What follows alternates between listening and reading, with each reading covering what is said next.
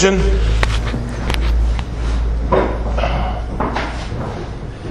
we started reading the parsha of Kisisa. Kisisa in the uh, simple context means when you want to take a census, you want to take a census and count the Bnei Yisrael, know how many there are. So the Torah says that you can't just count them uh, by their heads. That brings a plague. But the Torah says that you count the way you count them is that each one gives a machzis a shekel and then you count the machzah shekel, then you know how many how many people there are. That's the way they should be counted. Um, so that's the simple meaning of the pasuk. But the taich, the literal taich of kisisa means when you will raise kisisa suresh b'nei Yisrael. When you will raise instead of counting the heads of b'nei Yisrael, meaning that you will raise the heads of b'nei Yisrael.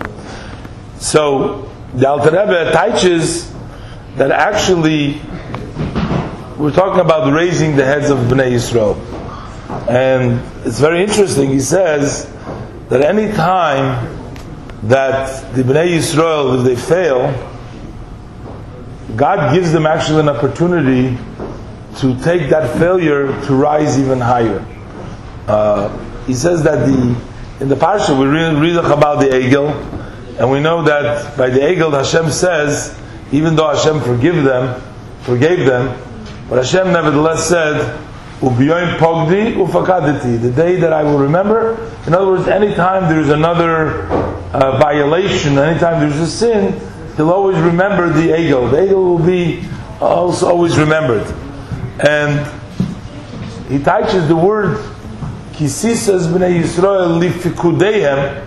Lifikudeim means, and literally, in Pashit means the numbers. But he says lifikudeim when you remember them, you know, remember their failures basically. And he says that yet is kisiso, that actually it's raised in a higher level. The Alter goes and talks about the fact of a the force that one comes back to Hashem after failing. That means that he does teshuva. He brings from the Zohar that when one does teshuva, he does it b'chela yatir. He does it with more strength, with more force.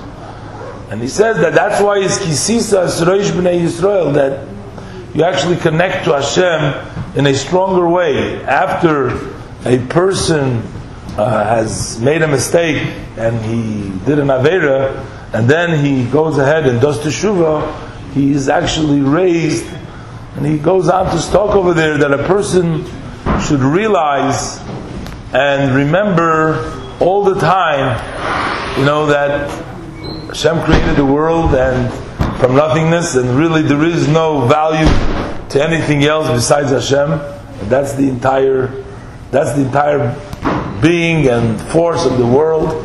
And a person can have that constant remember, especially the Alter Rebbe speaks over there.